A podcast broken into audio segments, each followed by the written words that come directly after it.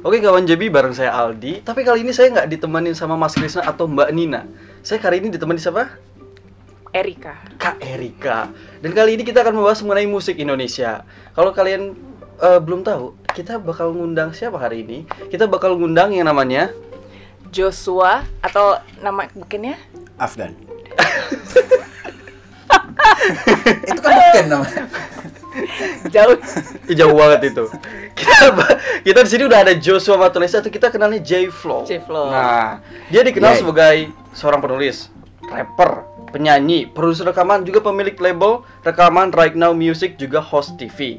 Pada tahun 2018 lalu, ketika lagi rame-ramenya Asian Games, bahkan dia udah mempro- memproduseri dua lagu untuk eh, PCL, lalu juga Dira Sugandi. Dan kali ini kita bisa eh, bercengkrama langsung dengan Mas Joshua Matulesi. Aku manggilnya Mas Bang atau apa nih?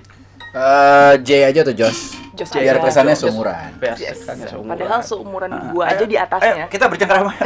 kita janji bercengkrama. Kita harus lebih. Oke, mungkin aku mau nanya nih. Kira-kira Mas Jos tuh kapan sih mulai bermusik juga menjadi seorang rapper? Eh, perjalanan itu semua bertahap dan telat sebenarnya. Hmm. Jadi di saat orang-orang yang mungkin hari ini lagi berkarir musik tuh pasti udah mulai mulai kelihatan gitu. Hmm. Meniti karir tuh pasti dari awal banget gitu. Iya. Mungkin ada yang dari SMP, SMA, kuliah. Gue kayaknya dari sampai udah mau lulus kuliah tuh belum kelihatan tanda-tandanya mau ada di industri musik. Eh, Cita-cita gue waktu sekolah tuh seperti standarnya anak sekolah, tiap dua minggu ganti. Ya ganti-ganti. Sebentar, oh, jadi pilot. Ah, Tiba-tiba, eh kayak jadi dokter deh. Jalan lagi, tentara kayaknya keren. Tiba-tiba gue pengen jadi chef pernah. Oke. Terus wah punya toko roti kayaknya oh, random banget. Random Tiba-tiba banget ya. kayaknya punya toko roti tuh oke gitu. Terus eh, pernah kepingin jadi presiden. Oh. Aneh-aneh banget lah. Pokoknya standar-standar Oh. orang-orang eh, Labil. di zaman itu kan kayaknya pilihannya ya itu tergantung aja tergantung gitu ya. siapa yang dilihat ya pada saat itu ya. Nah, sampai eh, akhirnya terakhir banget tuh gue pengen jadi atlet.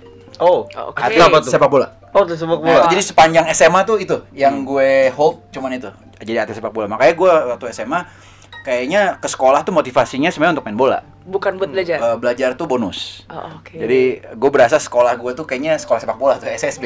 nggak ada guru main bola jadi. nggak ada ininya ya. Udah, eh, cuman eh, begitu gue kuliah karena gue kebetulan kuliahnya bareng sama mbak yang di sebelah kiri saya nih. Hmm. eh, dia tahu lah eh, situasi perkuliahan di kampus nun jauh di Tangerang sana itu, itu. seperti apa gitu. Eh, gue masuknya juga dengan mujizat. Gue beasiswa Hmm. eh, full 100% scholarship. Eh, dan Dari buat- bola? Enggak, sayangnya nggak dari bola. Keren banget. Impian gue padahal itu kayak Iya. wah masuk dari bola keren banget ya gitu. Ternyata enggak, enggak enggak sejago itu gitu. Terus eh, semua orang yang pernah dapat scholarship pasti tahu bahwa kalau sebagai mahasiswa yang beasiswa itu Tekanan batin. lo punya banyak banget KPI standar Oke. yang harus lo penuhin. Dan lo harus bersedia di situ sebenarnya eh, hidup lo eh, Penuh tekanan kan. eh, pasrah. Apa? disuruh apa pun sama pihak kampus lo udah gak bisa Oh, nolak ya kan? Iya, harus mau gitu. Jadi gue agak menyesal waktu itu eh, berusaha impress mereka dengan menunjukkan banyak kebisaan. Itu ternyata menyulitkan hidup gue juga gitu. Jadi akhirnya banyak banget kegiatan yang gue disuruh terlibat karena mereka nih kamu bisa nih nih kamu bisa gitu. Hmm. jadi eh gue berasa waktu gada ya. Iya, jadi waktu selama gue kuliah di sana tuh gue merasa kayak gue banyak eh, kehilangan momen bermain seru-seruannya kayak mahasiswa lain. Hmm. Karena itu gue disuruh segala macem, disuruh jadi asdos, Oh, disuruh jadi asisten lab dan segala lab. Dari lab bahasa, lab fotografi, Lab multimedia. lab multimedia, lab apa pun gue masih ada. Terus eh, setiap pelajaran public speaking, Iya. gue juga disuruh jadi asisten. Gue harus nyampein ngomong, ini ngisi absensi. Padahal jujur gue itu sejatinya bukan orang rajin, hmm. bukan siswa yang patut dicontoh, bukan mahasiswa yang juga tipe kesayangan dosen. gitu. Iya. Tapi ya karena status gue anak beasiswa, Ya, harus. gue harus nempel sama dosen, jalan, nyatetin absen. Tapi Padahal kan gue aja sering absen. Tapi kan jadi jadi public figure dengan tidak. Apa jadi pengen figur di kampus apa Iya, untungnya? iya. Nggak ada benefit-benefit. Lo Jadi-. U U Nggak ada keren-kerennya jadi eh di kampus kita itu yang keren tuh adalah anak-anak populer tuh either yang tajir banget Eh. atau yang emang artis. Boleh sebut merek gak sih? Boleh sebut merek gak apa sih? kampus gue? Eh, Sebut aja podcast mah UPH. UPH, ada tuh UPH hits gitu zaman itu. Oh, di angkatan gue tuh ada ada eh, bekas personilnya Malik and the Essentials. Oh. Yes. Ada tuh di di zaman gue. Terus eh, ada eh, angkatan di atas gue Dira Sugandi. Hmm. Oh, Ya, Dira sekarang juga jadi penyanyi. kolab- kolaborasi eh, ya? Dira itu udah ngetop di zaman gue masih kuliah. Oh. Gue tuh waktu kuliah tuh ngeliat Dira dari jauh kayak anjir nih orang keren banget nih. Manggung di Mensa. Udah manggung Ah. di Mensa nih waktu ada artis datang ke PH manggung ada Brown Sugar waktu itu. Dira Sugandi tiba-tiba dipanggil ke panggung terus nyanyi. Hmm. Wah, gue kayak gila keren banget nih orang. Gila one day Enggak sih, gue gak ada bayangan one day gue mau Eh. nulis lagu buat dia. Iya. Baru enggak, gue cuma kayak one day gue pengen bisa kenal sama nih orang, udah gitu Oh. doang. Dan selama gue kuliah gue gak bisa kenal sama dia. Dan sekarang punya ya? project kan, Iya. udah punya project tahun 2018. Iya, jadi zaman zaman itu Games. gini di UPH tuh ada ada ininya, ada kayak klan-klannya gitu. Hmm. Ini klan tajir mampus. Hmm. Ini ada klan eh, terkenal eh, punya karir di entertainment. Kan ada selalu ada anaknya seseorang di Hmm. di UPH gitu. Hmm. Nih anaknya menteri ini, ini anaknya konglomerat ini, ini anaknya ketua partai ini. Hmm. Gue cuma anak Tuhan aja gue di situ. anak Tuhan. Tapi bisa seperti sekarang. Susah dari situ. Jadi eh, gue saat itu jujur kalau ditanya Hmm. mulai dari kapan di UPH itu mulai muncul pikiran untuk kayaknya gue tertarik sama musik Hmm. itu di UPH di semester terakhir Oh. di semester terakhir karena gue ketemu sama junior di bawah gue waktu itu eh, yang dikenal hari ini dengan nama Saikoji. Oh. Igor. Collab ya jadi. gue di situ ngobrol-ngobrol aja sih awalnya cuman ngobrol karena gue ngeliat nih anak kenapa di tiap hari seliuran pakai headphones terus suka duduk nulis gitu Iya. kan dan gue tahu banget itu bukan nulis tugas itu. Nggak nulis lagu Nggak itu, mungkin nih nulis pasti lagu. ini orang kayak unik banget gitu. Dan udah gue ngobrol dari situ dia cerita. Dan karena pada dasarnya gue suka sama segala sesuatu yang berhubungan dengan literatur nulis gue jadi akhirnya eh, sering nongkrong sama dia dan ikut kayak pas dia eh lu mau lihat gue rekaman nggak? Gini-gini cara gue bikin lagu. Gue akhirnya ikut. Gitu. Kan udah jadi rapper, jadi penulis lagu. Kira-kira ada nggak sih genre lagu yang paling disukain gitu? Eh, jelas kalau misalnya main genre gue ya hip hop, Hip hop. kan berangkatnya dari situ. Cuman udah berapa tahun terakhir gue sering banget terlibat sama genre di luar itu kan, baik sebagai featured artist, Hmm. baik nulis buat artis yang genrenya beda. Ya kayak waktu gue nulis lagu untuk BCL misalnya, Iya. ya jelas itu udah cross genre tuh. Iya. Dia penyanyi pop, gue membuat lagu yang bisa eh, masuk buat seorang penyanyi pop. Hmm. Waktu gue ngajak Dira, Dira Sugandi kolaborasi di lagu gue yang buat Asian Games, Hmm. itu juga sama. Dira seorang penyanyi beyond pop. Yes, dia nggak cuma pop, dia soul singer, Hmm. uh, jazz, R&B singer, a great singer lah. Hmm. gitu. Nah itu gue juga harus mikir kan kayak gue nggak bisa bikin standar lagu hip hop gue gue taruh begitu aja terus berharap Dira bisa uh, nyaman dengan itu. Gue harus mikirin nih seorang Dira gimana dan itu tuh butuh proses. Jadi dari nggak punya niatan punya karir di musik akhirnya ketemu Saikoji oh punya niatan untuk punya karir di musik uh, sebatas cuma sebagai rapper Hmm. Cuman sebatas oke gimana sih cara nge-rap? Abis itu naik gimana cara nge-rap dengan lirik yang bagus? Hmm. abis itu naik tingkat lagi gimana cara nge-rap dengan lirik yang bagus dan flow yang bagus cara nge-rap? Orang tuh suka nggak sadar bahwa uh, ada bedanya antara rapper yang nge-rapnya standar banget yang cuman oh cu cu cu oh cu cu cu cu cu cu cu, yang standar banget Hah? dengan yang beneran emang paham esensi lagunya dan bisa nyesuaiin sama aransemen, paham chord, paham lagu itu message-nya mau ngomongin apa sehingga disesuaiin. itu beda beda lagi gitu, beda level lagi. Sampai naik level lagi gimana caranya nggak cuman sekedar nge-rap tapi juga bisa bikin the whole song. Yes. Karena biasanya itu standarnya adalah gini, ada lagu udah jadi, udah ada melodinya, udah ada liriknya, udah ada penyanyinya, Hmm. ada part kosong, butuh orang rap di situ. Oke. Hmm. Terus barunya eh siapa rappernya yang cocok nih? Nah, dari ada list 15 rapper dicarilah yang available Yang untuk ngisi. Oke. Nah, tadinya gua ada di ranah itu, di level itu gitu kayak "Oh, udah Jeff lo udah ngisi gitu. Ya udah, gue cuma datang untuk ngisi spots gitu. Hmm. Tapi gue mau naik level, gimana kalau yang bikin lagunya dari nol gue? Jadi the whole process. The whole process. Bahkan abis itu gue naik level lagi. Gue mau jadi orang yang nentuin siapa yang nyanyi. Oh, Hmm. Gimana gak tuh? Dari cuman dipilih untuk nge-rap, Yep. sekarang, Sekarang mulai milih. songong. gue yang milih. gue yang bikin lagunya, gue yang nentuin siapa yang boleh nyanyi di lagu ini dan habis itu naik level lagi. Cara nyanyinya gimana? Hmm. Plus lagu ini mau dirilis dengan cara seperti apa dan promosinya seperti apa. Di situlah lahir label music Right Now Music. Right Music. Karena gue merasa bahwa gue kok nggak happy ya lagu yang udah gue bikin, Hmm. udah gue kemas dengan idealisme, gue submit ke si label, Hmm. label ini jalan, kok gue nggak happy ya ngelihat cara mereka ngejalaninnya gitu. Hmm. Kayak salah nih, harusnya nggak gini, salah nih, promonya nggak gitu, story behind the songnya nggak gini. Akhirnya karena gue gemes, ah udah gue kerjain semua deh. Udah gue bikin lagu dari nol, gue yang tentuin penyanyinya, gue nentuin kapan rilis date-nya, gue tentuin budget marketingnya berapa, gue tentuin budget promosinya berapa, cara promosinya gimana. Udah kerjain semuanya aja udah. Nah, sekarang uh, ngomongin ini ada salah satu lagu hits dan kebetulan ini lagu emang favorit gue banget. Namanya Terharu. terharu gak sih Ah, fans lo ternyata di kelas lo sendiri. Uh, judulnya We Are One. Hmm. Itu tahun 2012 ya. Iya kayak iya pertama rilis versi pertama tuh 2012. 2012. Nah, eh, itu sampai sekarang itu lagu masih hits banget buat gua karena gua masih bisa mendengarkan itu di salah satu acara di televisi. Nah, sebenarnya apa sih yang tiba-tiba menginspirasi seorang J Flow untuk bikin lagu We Are One? Ada momen apa yang memunculkan ide lagu itu? Gue yakin resepnya sama dengan semua seniman. Eh, dan ini sesuatu yang lagi sekarang nih di momen hari ini gue lagi gue cari-cari lagi rasa itu karena itu penting dan eh, belakangan gue agak kehilangan rasa itu yaitu kegelisahan. Oke. Semua karya besar tuh lahirnya pasti dari kegelisahan. Hmm. Mau lo pelukis, lo penulis, eh, penulis puisi, Hmm. eh, penulis lagu kayak gue, itu karena kegelisahan. Jadi waktu gue nulis One itu momennya apa? ya gelisah karena gue tuh, mikir gini, kok negara gue ini kayak unheard of ya gitu, Hmm. kayak negara yang eh, nggak punya ciri khas, Hmm. negara yang nggak diomongin sama orang. Hmm. Jadi kalau lu nonton sitkom-sitkom Amerika gitu ya, Hmm. orang ngomongin negara Asia tuh pasti bolak-balik India, Cina, Hmm. terus Thailand mulai masuk, Hmm. gitu kan dibahas gitu. Kayak tiba-tiba lu nonton uh, sitkom ada yang, eh let's go eat some Thai food. Wah, Thai food tuh udah nih tuh tom yum disebut gitu kan. Jepang ya udah nggak usah dibahas lah. Amerika udah tergila-gila sama Jepang udah Ya. dari kapan gitu. Terus tiba-tiba Vietnam mulai masuk, Filipina. Gue kayak, kok nggak ada yang ngebahas Indonesia sih? Hmm. bahkan dicela aja enggak itu kan bahaya tuh. Bahkan sampai orang mau nyela lu aja males. Saking saking lo nggak nggak ada pentingnya. Saking nggak Ya kan? pentingnya. saking lo nggak pentingnya aja Eh. yang nyela aja udah nggak ada gitu. Hmm. kayak waktu itu gue pernah nonton film apa ya?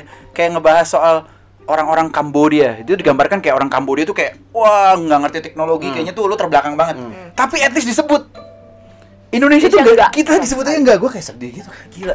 Nah terus tapi di situ gue mikir oh kita nih sindromnya ini nih sindromnya anak komplek. Oke. anak komplek yang paling kaya tuh kita. Jadi lu bayangin kalau satu kompleks gitu ya. Terlalu nyaman. pas lo denger nih ada bunyi motor brum brum brum brum tau, oh ini tetangga gue yang seberang nih. Motornya dia begini nih bunyinya gitu. Terus ntar lo bunyi lagi bunyi mobilnya yang oh ini tetangga gue yang kiri nih mobilnya nih. Kita tuh mobilnya banyak banget. Hmm. jadi satu komplek tuh nggak pernah tahu. Apa ini? nggak pernah tahu karena kita terlalu banyak. Mobilnya banyak punya anjingnya banyak mungkin juga rumahnya banyak di komplek itu kita punya beberapa rumah. Jadi orang tuh nggak pernah bisa nangkep. Nah gue melihatnya di situ kayak iya sih. Kalau Jepang emang eh, langsung aja milih sushi sebagai makanan nasionalnya gitu trademark karena mungkin nggak banyak opsi lain gitu Iya. selain itu. Eh, orang Italia langsung pasta ya mau apa lagi. Kita kan bingung. Lo mau Rendang. rendang ntar tapi masih punya gudeg. Ah. gudeg tapi lu masih punya juga rica. Itu juga suatu yang signifikan banget gitu terus lu masih punya lagi banyak hal-hal lain untuk yang makanan utama aja lu di sini nasi Hmm. yang di sini papeda Udah beda. udah udah beda udah dua hal yang berbeda gitu terus kalau mau bilang ciri khas masakan Indonesia itu apa mau bilang pedes orang Jawa nggak sepakat Hmm. Hmm. lu bilang manis orang Sumatera protes Hmm. lo bilang gurih jadi itu sindromnya kita jadi gue merasa bahwa oh, udah kalau gitu mendingan uh, itu bukan jadi penyesalan Hmm. tapi kita rayakan aja Oke. let's celebrate kekayaan kita itu tapi message tetap we are one Kita satu. nah gue bikinlah lagu itu Oh. versi pertama dan itu jatuhnya memang dari uh, orang Indonesia yang insecure Hmm. Oke. gue menyadari gitu jadi sampai gue perlu bikin lagu untuk ngasih tahu dunia itu kan berarti kan kita insecure kan Yes. Gue yakin orang Jepang nggak ada yang bikin lagu ngomongin oh, Oh, di tentang Jepang negaranya sendiri." kami hebat, kami nggak ada karena sedunia juga udah tahu. Udah tahu. Udah tahu. Ini orang Indonesia sendiri. Yang lu gelisah. Ya. dengan keadaan Indonesia. Dan gue pengen merangkum jadi satu supaya gini kalau ada orang bule dengerin lagu ini, uh, lu jangan mikir negara gue kecil, terpencil dan nggak penting ya gitu. Uh, lu nggak pernah denger karena gue terlalu canggih aja. Gue terlalu kaya sampai beritanya nggak pernah nyampe ke lo karena emang kita uh, message-nya ganti-ganti. Hmm. Di saat semua orang ngomongin one thing gitu, orang Thailand bolak-balik ngomong tom yam, tom yam, tom yam, tom yam, patai, tom yam, patai. Kita tiap dua detik ganti message-nya gitu. Rendang, eh, udah rendang, sate, nasi goreng, bakso. Obama tiba-tiba ke sini dia ngomongin nasi goreng, Iya. dia ngomongnya bakso, ya gimana beda-beda semua kan Nggak ngomong ada yang kan? sama. Nggak ada yang Nggak ada yang sama. sama. Giliran punya sesuatu yang kita mau banggain, eh diklaim tetangga. Ya kan jadi emang kayak problematik banget gitu. Nah, gue waktu itu bikin mindsetnya gitu kayak orang Indonesia yang insecure. Makanya gue bikin lagunya bahasa Inggris. Hmm. Supaya Dan orang biar luar yang tahu. Iya, gue pikir ini orang luar harus ngerti. Hmm. Itu gue bikin tahun 2012 eh, berbahasa Inggris gitu kan dan lagunya deskriptif banget gitu kalau dipikir gue masih inget jujur gue udah agak lupa sekarang lirik persisnya cuman depannya tuh Tentang ingat, pulau. We're a land of more than Iya. 16,000 islands ya kayak ngegambarin banget Ya. gitu biar orang ngerti oh iya kalau lu punya 16.000 pulau emang agak ribet Hmm. pulau mana yang mau lu tonjolkan diangkat. per- diangkat pertama gitu nah tapi perjalanan lagu We Are One kayak lima tahun setelah gue rilis gue mulai menyadari satu hal bahwa ternyata yang perlu di dijelaskan tentang kondisi kita yang kayak gini ternyata nggak cuma orang di luar Indonesia orang Indonesia sendiri banyak yang nggak ngeh Hmm. banyak yang ngomong ya warga negara berflower emang gitu ya namanya juga netizen plus six tuh jadi gue mengganti lagu We Are One ini jadi ada versi keduanya We Are One Part 2 ada di YouTube channel gue di J-Flow Official. Gue bikin lebih banyak bahasa Indonesianya. Oke, itu Karena- tahun? 2017 2017. 2017 So, just 16 17 Eh, gue bertepatan waktu itu dengan momennya lagi ada Piala AFF Hmm. jadi gue merasa bahwa di Indonesia apa yang bisa menyatukan semua orang? Bola. Olahraga. antara agama atau bola which gue pilih bola. Ya kan? Antara agama atau bola nih. Ya pilih bola. Nah momen itu gue pakai merilis lagu We Are On Part 2 gue kerjasama dengan bola.com jadi videonya video klipnya tuh Back sound. eh, timnas. Timnas. Pertandingan timnas bola kita waktu itu lagi lawan Thailand. Hmm. itu gue pakai sebagai eh, visualnya. Nah lagunya eh, We Are One Part 2 Nah, sekarang kembali ke kegelisahan tadi kan. Eh, lu bilang kalau eh, pada saat lu bikin lagu itu karena ada kegelisahan. Hmm. Nah, kalau sekarang eh, lu masih merasa gelisah nggak sih dengan keadaan kita sekarang itu? Nah, Atau udah kegelisahannya masih ada tapi udah berubah? Oke, eh, itu yang gue bilang tadi gue sekarang tuh lagi gue cari-cari tuh rasa itu gitu. Jadi jujur eh, belakangan ini karena gue lagi fokusnya eh, membesarkan si Ratna Music ini, Hmm. terus juga eh, gue harus memikirkan keluarga.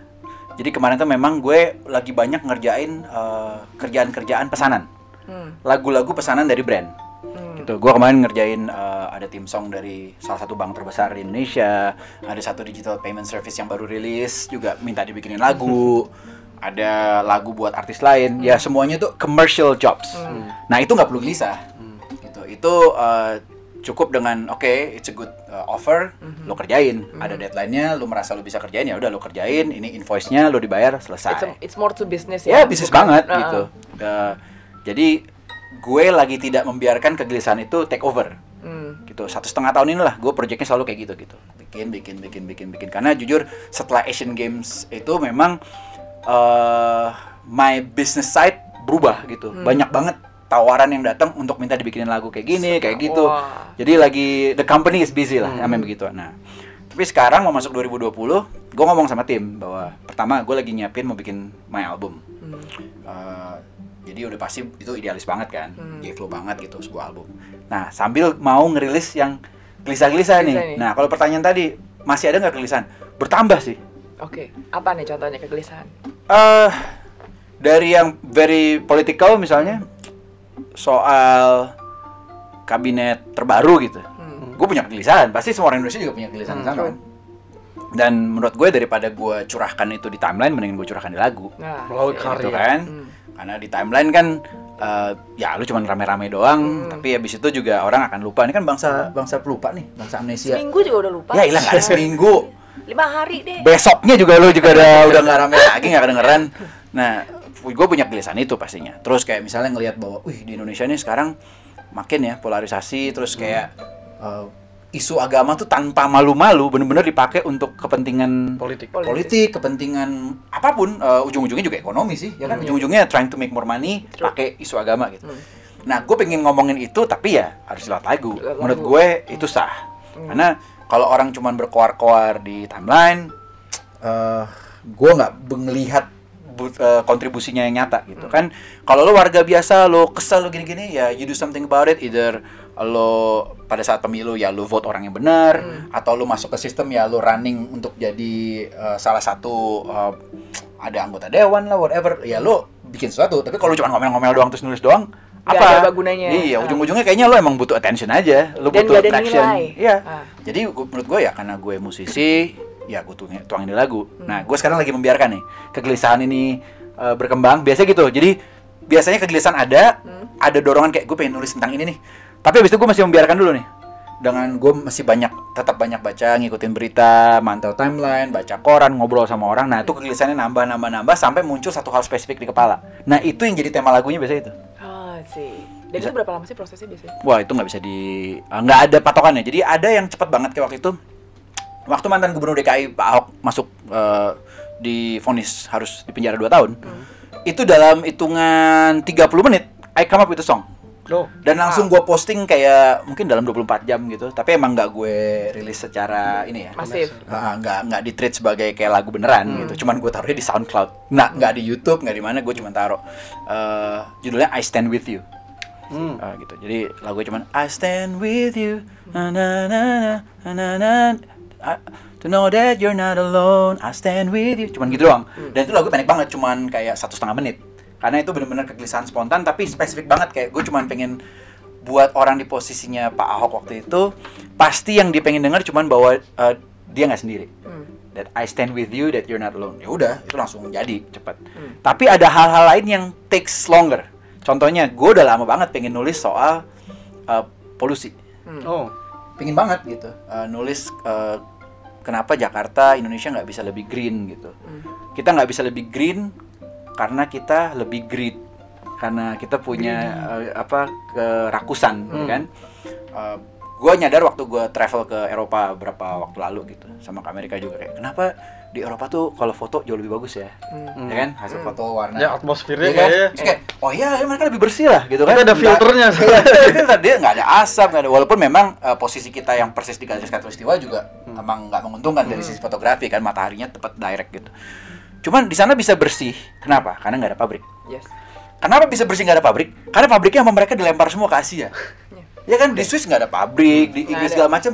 Kenapa? Dia bangun pabriknya di Asia, di negara-negara yang memang tidak bisa menolak untuk dibangun pabrik karena kita perlu. Kita perlu. yes. Kita perlu kita punya banyak orang yang butuh kerjaan. Kita butuh investasi mereka. Jadi mau nggak mau ya Bangladesh, Vietnam, Indonesia, kita ngebuka pintu. Mereka enak tinggal naruh duit, negaranya clean nggak ada pabrik. Nah, itu ngeganggu gue banget. Nah, Ngeganggu banget. Terus ngeliat Jakarta yang eh, makin ke sini makin nggak keurus. Eh, gue nggak bilang bahwa gubernurnya yang sekarang jelek, tapi jelek banget gitu. Eh, gue makin makin banyak yang pengen gue ngomong gitu kayak aduh.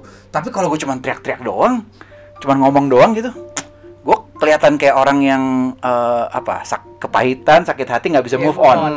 Ya kan? Kan Ya. selalu kalau di Ya. taman gitu kan. Nggak move oh, udah udah ini masih ini aja lo apa Iya. dasar lo cebong gitu. nggak bisa move on. Oh, ini bukan masalah bisa move on gitu. Ya sekarang kalau mau ngomong gini, masa lo mau bilang seluruh orang Jerman nggak bisa move on soal Nazi aja masih sensitif sampai sekarang? Ya Iya. iyalah, gimana sih? Masa lo mau kayak gitu lo berharap orang bisa move on? Gimana? Jadi eh, itu kegelisahan-kegelisahan itu lagi lagi gue biarkan dan kayak soal Jakarta aja itu setiap kali gue keluar ya akan muncul terus terus. kegelisahannya. Sekarang soal pohon-pohon yang ditebang. Hmm. Walaupun udah ada bantahan dibilang bahwa pohon-pohon itu ditebang karena membahayakan Ya, peremajaan. gini-gini butuh peremajaan. Ya, setahu gua kalau di negara-negara maju dipindahinnya nggak ditebang. Ya. Hmm. Angkut. Lo gali, Angkat lo angkat akarnya, lo pindahin ke tempat lain. Hmm. Itu kan smart way of doing things. Yes. Jangan cuman sistem e-budgeting yang udah smart lo bilang kurang smart, giliran lo mindahin pohon. lo memilih menebang kayak gini sebagai orang yang lagi belajar bertanam di rumah gue tuh gue lagi ngegroom taman di belakang rumah. Gue tahu persis betapa susahnya dan betapa butuh kesabarannya gedein pohon dari dari, Dari kecil, tunas dari sampai jadi gede. Mm, mm. Jadi waktu gue ngeliat foto-foto pohon yang udah diameternya udah Gede-gede. 80 cm, kayak itu kan butuh di atas lima tahun tuh untuk numbuhnya ya. Terus dengan gampangnya lo tebangnya begitu ya nyet, nyet. Gue kesel banget kayak, lu nggak mau nyumbang ke rumah gua aja. Gue terima nih kalau ada yang mau ngirim-ngirim pohon ke rumah gua. Segede gitu. iya bener, itu mahal banget. Nih, asal tahu ya, pohon tabebuya yang lagi trending di Jakarta tuh, lo lihat di taman di mana-mana warna kuning tuh. Yang ukuran size normal satu setengah dua meter aja tuh rata-rata harganya tuh 2 juta 3 juta. Nah, lu bayangin pohon yang segede-gede yang Itu. ditebang, Hmm. itu harganya berapa? Karena gue lagi sering banget ke tukang taman, jadi gue tuh tahu banget harga-harga pohon. Jadi itu kegelisahannya ya. Kegelisahan. Nah. Kesan gue. Nah, tapi ada yang menarik juga. Habis lagu We Are One, ada satu lagu yang menarik, Poco Poco. Ya, Itu asik banget itu aku dengerin. Nah, eh, itu di remake ya. ya itu versi remake dari lagu asli Poco Poco yang dibuat oleh Ari Sapulete. Hmm. Ari Sapulete itu uh, seorang penulis, Penulis lagu, lagu. dari uh, Maluku, dari Ternate. Uh, lagu Poco-Poco yang dia tulis pertama kali dibawain tuh ada uh, grup vokal namanya Nanaku. Hmm. Dibawain sama Nanaku, habis itu nggak berapa lama dibawain. Nah, ini yang versi bener-bener mainstreamnya oleh Yopi Latul Oke. tahun 2000. Nah, itu yang jadi booming tiba-tiba di Indonesia. Langsung Semua ngedance poco-poco di mana ada dua tiga ibu berkumpul di situlah pesta pernikahan Ada poco-poco. Senam. mau ada senam, mau ada arisan, mau ada resepsi pernikahan, pasti ada poco-poco. Hmm. Sebenarnya arti lagu poco-poco itu sendiri apa sih?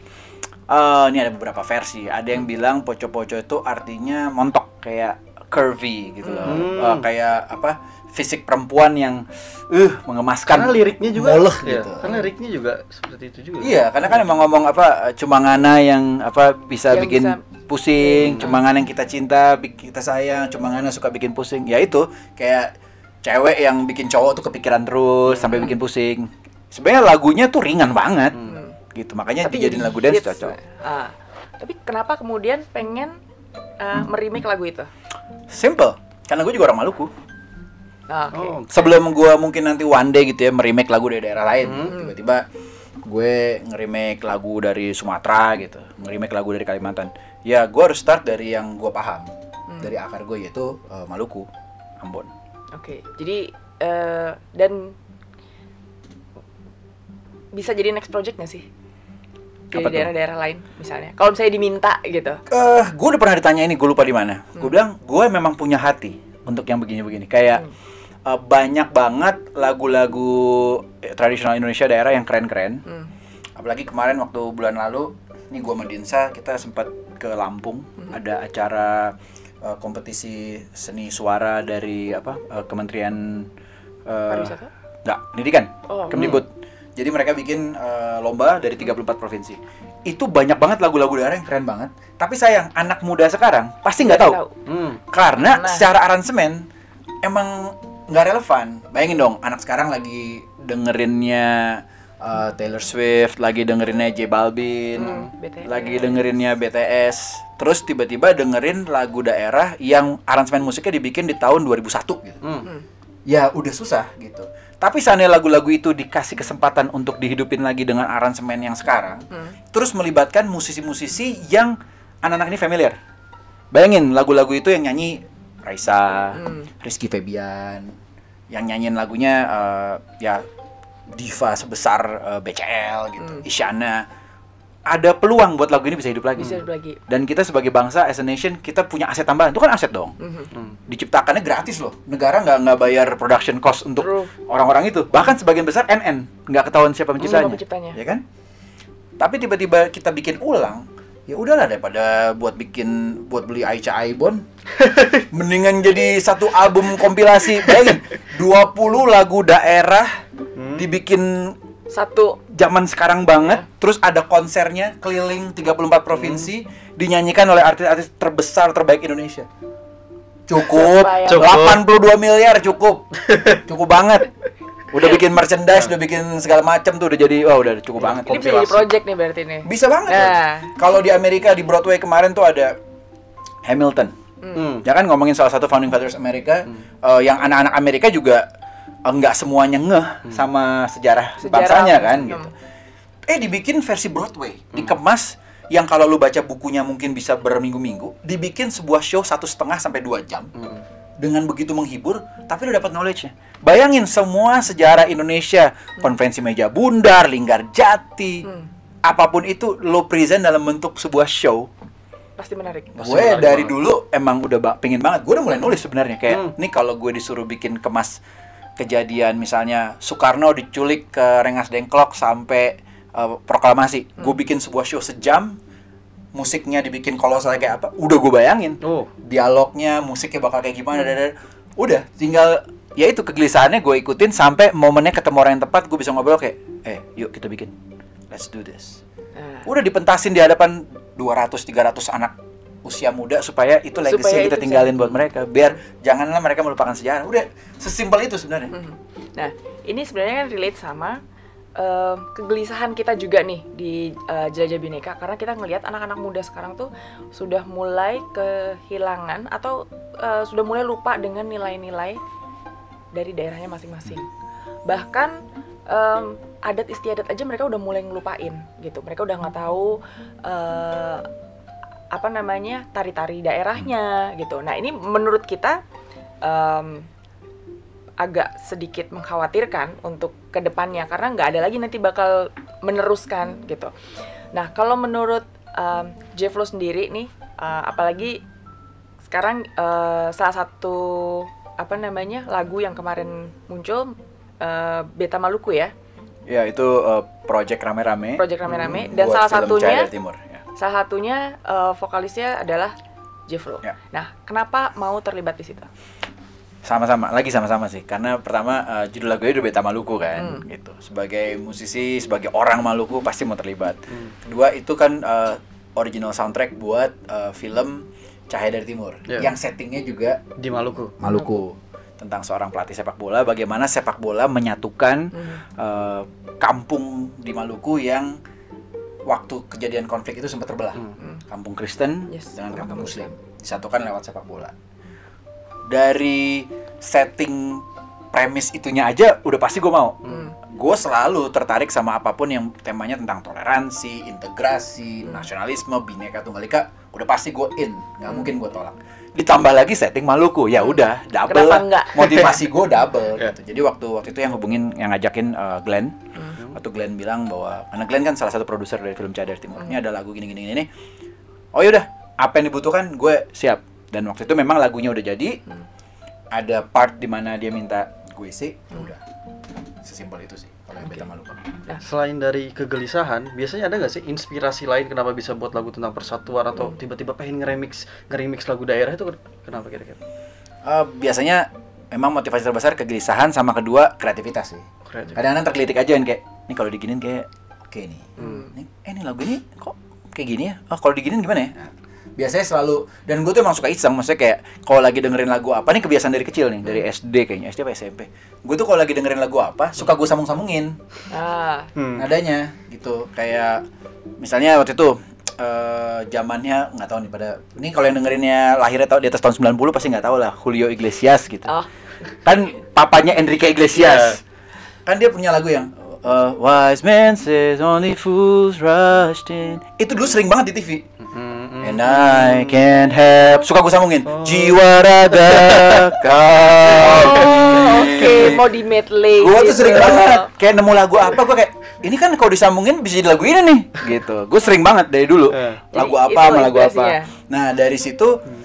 Akhirnya itu ke bawah sampai sekarang. Jadi gue kalau lagi dengerin lagu apa gitu kayak ini kalau gini Akhirnya ujung-ujungnya pas lagi gue live di panggung Gue hmm. gue sambungin lagu oh. orang gue mainin lagu orang semenit hmm. eh gue masukin nih lagu apa yang beda banget terus jadi sebuah nyambung ya gitu wah jadi ini jadi kreativitas sama kegelisahan, kegelisahan. Nah, itu. itu harus harus dua karena gini kalau lu cuma gelisah doang tapi lu nggak kreatif akhirnya lu bikin lagu yang syarat bobot muatan idealisme hmm. Hmm. tapi orang lain nggak bisa nikmatin yeah. yeah.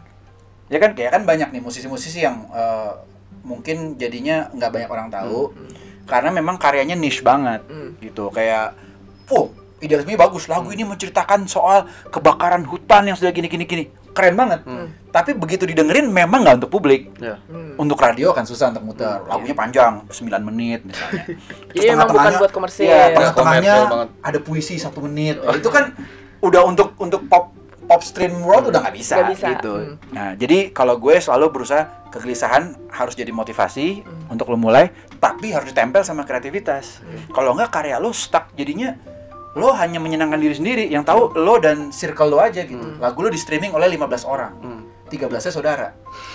Kan gak enak. Itu pun juga karena lo uh, uh, minta maksa, mereka. Minta. Kebetulan lo ngasih dengernya pas lagi kumpul keluarga. Ya, nah, buka handphonenya buka. Jadi 13 orang. kan gak enak.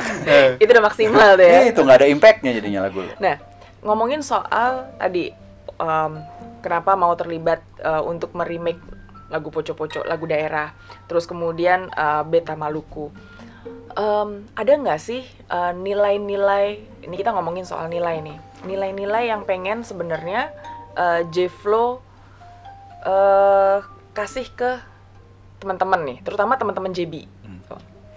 uh, mungkin lebih kayak gini kita tuh nggak bisa ngerubah kenyataan bahwa kita udah keburu lahir di negara yang nggak bisa nggak lo harus toleransinya tinggi Hmm. itu udah nggak bisa ubah gimana gitu kecuali ya lo mau repot-repot mengajukan swaka ke negara lain mengganti keluarga negaraan lo karena resikonya jadi orang Indonesia itu harus toleran. Oke. ya kalau emang ternyata lo orang yang nggak toleran ya lo sial aja sih lahir di negara ini gitu. Ya kesian kesian banget gitu. Kayak ibaratnya lo seorang pemakan daging tapi lo lahir di keluarga yang vegetarian. Ya derita lo aja sih. Ya gimana gitu lo ngatasin Ya, emang gimana? Ketika semua orang makan daging, Iya, kita makan sayur. Makan sayur kayak, oh gimana nih? Gitu. Nah, itu menurut gue, lu keburu lahir di negara yang memang konsep pembentukan terjadinya aja emang spesial. Hmm. Kita ini kan negara yang kalau bahasa agak nggak enaknya dipaksakan. Hmm. Harusnya nggak gini negara ini Hmm. gitu. Kalau nggak karena uh, idealisme seorang Bung Karno gitu, mungkin wilayah Indonesia nggak segede ini. Hmm. Yang bergabung juga nggak nggak sebanyak ini gitu sukunya jadinya se seriweh ini kondisinya gitu. Kalau negara lain kan jauh lebih simpel pembentukannya dan mereka sangat eh, ini banget gitu. eh, lebih lebih monoton aja. Lo cuma punya mungkin satu dua suku dengan look yang mirip, dengan kebiasaan yang mirip, dengan wilayah yang udah cuman nggak dipisahkan laut. Bayangin belum ada internet, gimana orang di Aceh bisa ngobrol sama orang di Papua dan berasa bahwa mereka sama-sama orang Indonesia. Satu bangsa. Gimana coba? Makanannya udah beda. Yang Gaya ini beda. yang ini batunya dibakar baru ditaruh makanannya. Yang, yang ini sana- lain lagi. Yang ini hidupnya di gunung-gunung, yang ini uh, landscape-nya udah beda banget. Jadi uh, menurut gua ya udah kalau emang lu pas lahir ternyata eh gua orang Indonesia nih. Lu udah nggak punya opsi. Opsi lu hanya bisa menerima dan merayakan perbedaan. Udah. Oke. Itu ibaratnya lo lahir ternyata di sebuah rumah yang gede banget nih kayak rumah ini tempat kita bikin podcast nih. Segede gini, kamarnya banyak. Terus ternyata orangnya beda-beda kebiasaannya. Yang ono sukanya bangun pagi. Begitu dia bangun pagi dia sholat subuh. Hmm. Kedengeran serumah. Yang sini bangunnya siang. Hmm. Yang sini tiba-tiba miara kucing. Yang sana miara anjing. Yang sini kalau muter musik kenceng banget. Yang ini sukanya sepi, hobinya baca buku. Nah, lu udah terlanjur nih, udah lahir di rumah yang situasinya kayak gitu. Ya udah just adapt. Terima perbedaan. Kalau enggak, ya lu keluar dari rumah itu. Hmm. Nah, itu tadi kalau emang nggak bisa nerima perbedaan, ya mohon maaf. Aja. lo ada di negara yang salah. Negara ini nggak bisa nerima orang kayak lo. Hmm. Ya lu pergi aja gitu. Last questions. Eh, kebanggaannya seorang Jflo terhadap Indonesia. gue bangga gue ada di negara yang gue bisa bilang resilient ya. Resilient tuh terjemahannya apa ya? Eh, apa sih? Kayak udah digebukin sama semua, eh nggak mati-mati gitu. Ya. Muncul lagi, muncul lagi. Kan usaha untuk membubarkan Indonesia udah berkali-kali ya. Hmm. Dari yang dalam sendiri, separatis, sampai usaha pihak luar mau bikin Indonesia tuh jadi nggak berdaya. Tapi kok kita Sampai yang sekarang-sekarang. Iya sampai sekarang sekarang ini isunya, aduh kita dipecah seolah-olah ada dua kubu. Yang ini Pancasila, yang ini nggak Pancasila. Hmm. Yang Pancasila nggak terima dibilang nggak Pancasila, padahal memang benar mereka punya ideologi lain untuk menggantikan Pancasila. Tapi yang Pancasila juga sama sama nyebelinnya, ngakunya Pancasila, eh ketangkap korupsi, kan ngeselin. gitu. Yes. Tapi bahwa Indonesia sampai hari masih ada nggak bubar, itu gue bangga. Berarti memang orang-orang Indonesia ini uh, segitu nggak tahu segitu diberkati sama Tuhan dan segitu cintanya sama negaranya sampai nggak rela bahwa negara ini bubar. Bandingin sama Uni Soviet yang punya segalanya loh, Iya. teknologinya, uangnya, dulu superpower. Eh bubar, jebret jadi negara jadi kecil-kecil. Yang akhirnya setelah pecah pun nggak menyelesaikan masalah. Iya. Sesama negara kecilnya ribut. Iya. Nah, kita tuh nggak kayak gitu gitu. Korea, ya elah negara cuma segitu aja lu bisa bubar jadi ada utara, ada selatan. Apa? Dan sampai sekarang nggak kelar Sampai sekarang nggak kelar-kelar Nggak urusannya kelar. gitu. Nah, kita tuh bisa banget loh sebenarnya untuk bubar. Iya. Dan rekor kita oke lah, eh, kehilangannya Timor Leste doang gitu. Iya. Sesuatu Dan yang jangan memang- sampai lagi. Iya, walaupun ya memang kan sejarahnya Timor Leste bergabung juga itu lagi-lagi kalau kita mau ngelihat sejarah memang tidak alami, Yes. gitu kan. Eh, itu bener-bener di engineer untuk mereka masuk, sehingga akhirnya di engineer untuk mereka keluar. Ya itu udah kejadian. gitu. Tapi ya itu tadi bahwa gila orang Indonesia bisa loh kita memutuskan bertahan dan walaupun eh, kalau lihat happiness indexnya negara kita juga nggak tinggi-tinggi Iya. amat gitu, tapi ternyata ada negara lain yang secara ekonomi lebih baik dari kita, happinessnya di bawah kita. Oh, oke. Berarti orang Indonesia itu kegembiraannya memang tidak tergantung sama, Sama ekonomi itu, dan finansial itu, gitu ya. ya. Berarti bener yang dibilang mangan orang mangan ngumpul. Emang orang Indonesia sukanya begitu. Ya, yang penting ngumpul ya, yang penting ngumpul. ngumpul aja, guyup segala macam. Iya. Jadi Yang penting ngobrol. Ya kan? Hmm. Sedangkan di negara lain mungkin kalau udah yang namanya upah buruh turun, yang namanya gross apa pendapatan negara turun, udah stres bunuh diri. Hmm. Orang Indonesia kayak enggak. Emang mungkin orang Indonesia tuh terlalu mencintai kehidupan dan terlalu mencintai uh, guyup sesamanya. Itu Kalau gua tadi, oke. Kalau tadi kan kebanggaan Jefflo sebagai orang Indonesia. Sekarang kebanggaan Jefflo sebagai orang Maluku. Karena kota Ambon baru aja dinobatkan Hmm. sebagai kota musik dunia oleh UNESCO. Itu gimana nih? Hmm, gue split feeling ya, 50-50. Bangga, tapi eh, juga terbeban, terbebani. Karena menurut gue untuk lo disebut sebagai City of Music itu berat. Lo harus membuktikan banyak hal. Hmm. Eh, yang paling gampang gini, kalau anggaplah lo turis yang belum pernah ke Ambon, terus bilang, oh City of Music, gue mau ke sana, mau ke City of Music, pasti ekspektasi lo udah tinggi banget. Hmm. Iya. Ekspektasi lo begitu lo landing nih, tak, itu di mana-mana musik, Ya. terus akan banyak music performances sepanjang jalan Hmm. apalagi kalau lo yang pernah traveling ke negara lain ke tempat lain gini let's say lo pernah ke New Orleans lo pernah ke New York Hmm. lo tau lah musik Kayak itu apa? kayak apa Hmm. gitu kan Di- pas lo nyampe di Ambon terus lo mulai ketemu nih pengamen satu di warung ini pengamen di perempatan ini lo akan mulai bertanya-tanya kayak Apa Oke. ini gitu? apalagi nih setelah ini Nah. terus lo mulai masuk ke kafe lo Iya. masuk ke klub terus lo mulai nanya di sini gedung konser di mana ya gedung pertunjukan di mana ya terus lo nanya musisi asli Maluku lagi manggung eh, kapan Siapa? Eh, Kapan? berapa sering Hmm. Oh nanti nih ada event kapan? Eh, dua bulan lagi dari sekarang. That's not a music city. Hmm. Terus pas lo datang ke performance mereka, ternyata genrenya juga masih eh, tidak ada sesuatu yang baru. Tema lagunya mirip-mirip, aransemen musiknya mirip-mirip, cara bernyanyinya mirip-mirip, belum ada satu terobosan. Gue memberikan otokritik nih, karena gue orang Maluku, gue rasa gue berhak. Gue nggak merasa Ambon sudah bisa dibilang music city sekarang. Hmm. Tapi gue nggak bilang bahwa penunjukan ini salah. Ini bisa jadi motivasi. Hmm. Dengan lo dikasih predikatnya duluan, lo Paksa. dipecut untuk bisa memenuhi ekspektasi dari gelar lo itu. Lo punya waktu nih untuk ngejar. Hmm. Tapi kalau sampai let's say satu tahun, dua tahun dari setelah dikasih julukan di Music City, Hmm. keadaannya masih sama-sama terakhir gue ke Maluku dua minggu, dua setengah minggu yang lalu, Hmm. masih kayak gitu. Gue merasa eh, julukan apa gelar ini nggak pantas. Sangat tidak pantas dan mungkin masih ada kota lain yang lebih eh, layak karena ini lagi-lagi otokritik buat teman-teman Maluku buat saudara-saudara gue yang di sana orang Maluku orang Ambon sering eh, overvaluing yang namanya bakat Hmm. ya kita harus akuin orang Maluku tuh diberkati dengan bakat alam Ya, suaranya itu. dari lahir memang sudah punya musical Ya. sense eh, cara bernyanyi juga cuman eh, sejarah udah membuktikan orang sukses itu bukan orang yang paling berbakat Hmm. orang sukses adalah orang yang paling bertahan Mau berusaha. gue ini adalah satu persen bakat 90% kerja keras. 99% kalau ngomong bakat bakat gue mungkin yang paling kecil di antara semua musisi Maluku bahkan mungkin semua musisi di Indonesia Hmm. bakat gue paling kecil. Makanya gue kerja paling Paling keras. keras. Kalau musisi lain cukup dengan mengandalkan talenta gue tahu gue nggak bisa. Gue harus mengandalkan semuanya. Dari gue bangun pagi sampai gue tidur lagi itu nggak cukup untuk ngejar talenta mereka. Makanya gue memastikan gue bangun lebih pagi dari semua orang gue tidur lebih malam dari semua orang. Di saat yang lain tidur gue mengerjakan hal-hal yang bisa membuat kualitas gue naik. Kalau mereka nggak perlu ngapa-ngapain emang udah bagus dari sononya lahir udah punya bakat Hmm. terus udah emang bakatnya memukau punya penampilan fisik yang memukau satu Indonesia jatuh cinta udah karir lo baik-baik aja. Gue nggak punya semua itu jadi gue bener-bener emang harus Kerja keras. kerja keras eh, belajar the business side. Mungkin gue bisa bilang dari karir gue sebagai musisi selama ini setengahnya kalau dihitung jamnya gitu ya mungkin gue ngabisin untuk belajar bisnis dan manajemennya Hmm. belajar royalti belajar copyright belajar gimana cara ngelobi orang gimana cara bikin presentation gimana cara bikin excel gimana bikin ini bikin ini gimana caranya running sebuah tim manajemen di saat penyanyi lain hanya belajar gimana cara nyanyi gimana cara perform di atas panggung that's it Selesai udah. udah gue masih punya 51 item turunan lagi Hmm. Untuk dipelajari. Iya. Untuk dikerjain. Gimana cara lu muter duit for the company? Gimana cara lu uh, mengatur kru? Gimana, gimana cara? Bahkan gue mesti tahu semua hal. Karena kadang-kadang gue ada di posisi di mana gue nggak punya orang. Hmm.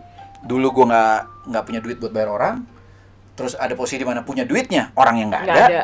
Hmm. Jadi gue belajar semuanya sampai gimana cara ngeset my own sound system ya gue harus belajar. Cara gulung kabel yang bener aja gue bisa. Otodidak sekali ya.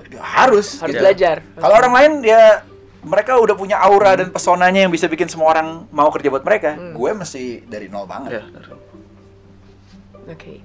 Jadi eh, terima kasih banget nih Sama-sama JB. Kak Jeflo, Jeflo. Kak Jeflo buat ngobrol-ngobrolnya dengan JB hari ini. Nah, eh, teman-teman JB eh, stay tune aja di podcastnya JB itu ada di Spotify sama Anchor FM. Nah, kita nanti akan kabarin lagi eh, siapa aja sih yang bakal eh, jadi tamu-tamunya JB. Yang udah pasti sih tamu-tamunya JB nggak akan mengecewakan kalian. Sip. Stay Yang pasti. Indonesia sekali. Ya. Oke, bye. Dadah. Dadah. Dadah. Dah.